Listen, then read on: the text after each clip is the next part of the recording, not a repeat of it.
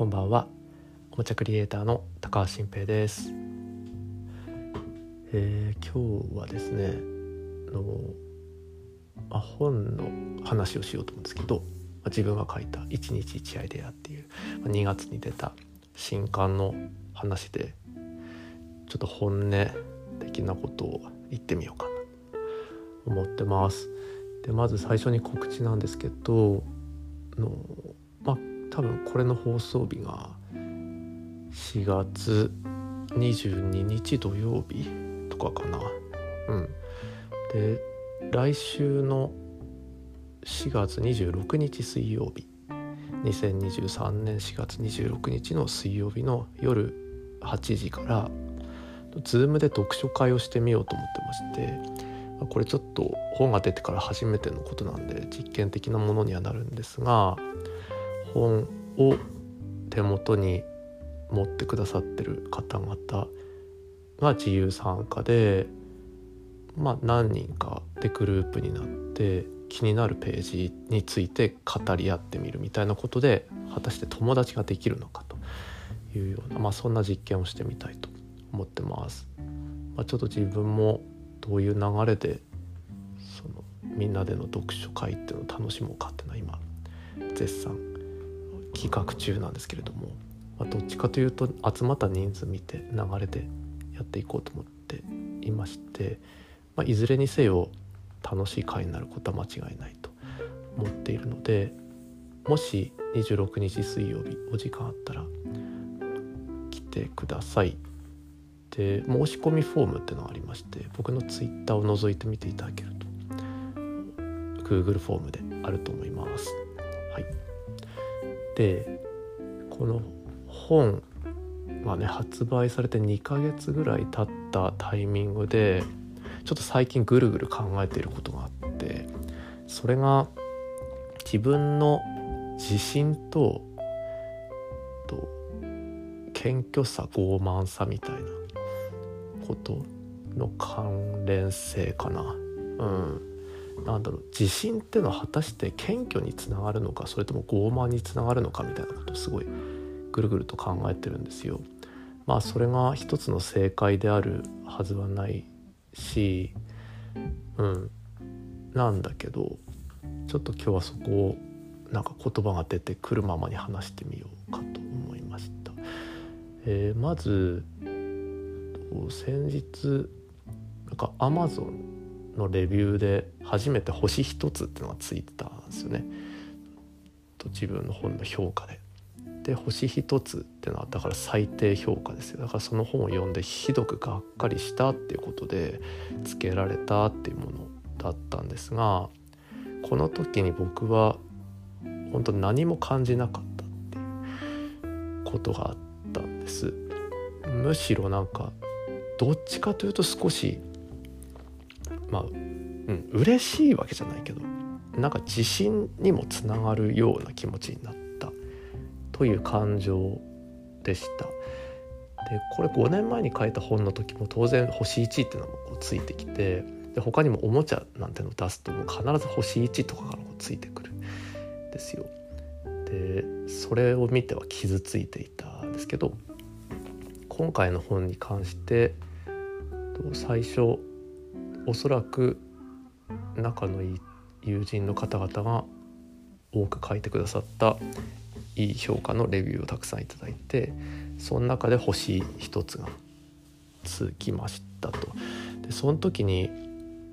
まあまず何も感じなかったのはあまりにも本の内容に自信があったからなんですよね。もうやれることは全てやったというのがあったからそうだったんだろうと思いました。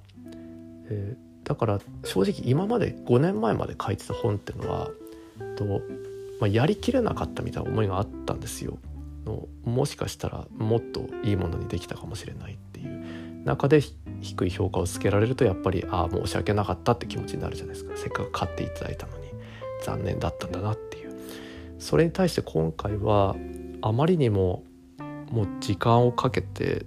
もう知恵を振り絞ってもう全てを出し尽くした本だったからそれで評価が最低評価だったらまあ合わなかったんだなみたいにもこう納得できたしあとそういう僕のことを多分全く知らない方にも本が届いたんだっていう、うん、気持ちというか、まあ、そういう想像もしたんです。まあさすがに友達だったらつけても星2つはつけてくれるだろうみたいな 気持ちがあったからまあ多分知らない人が僕のこと知らないままうんちょっとまあ残念に思ったんだろうなという、うん、だからそうですね。申し訳ない気持ちが全くないとは思わないけれどもうん。そんな風に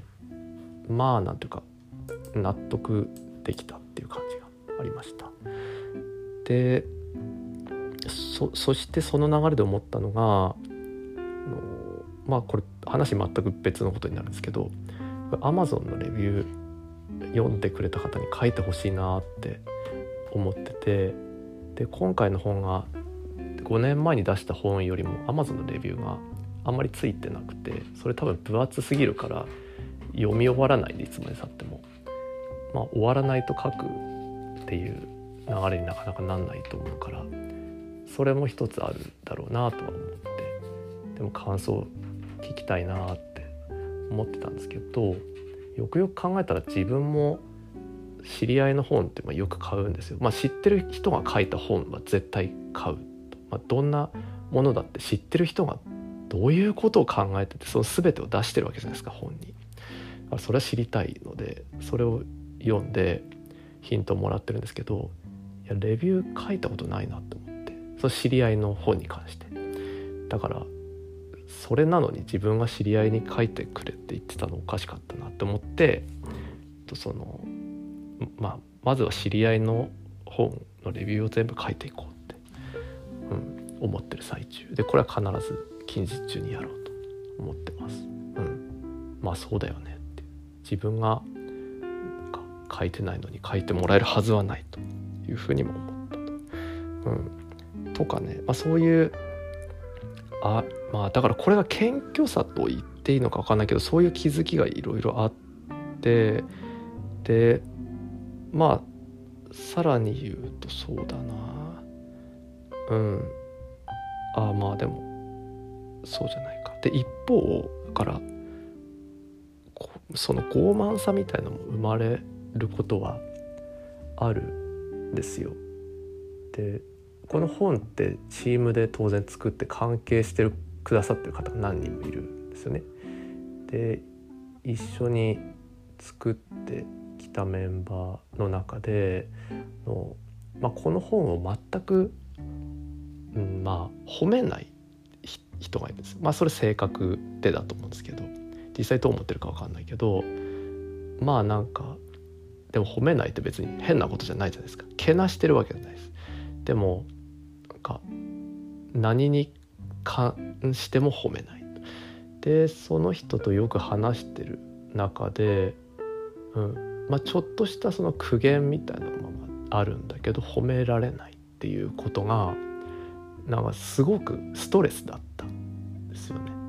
まあ、まあ現在もストレスであると。なんだけど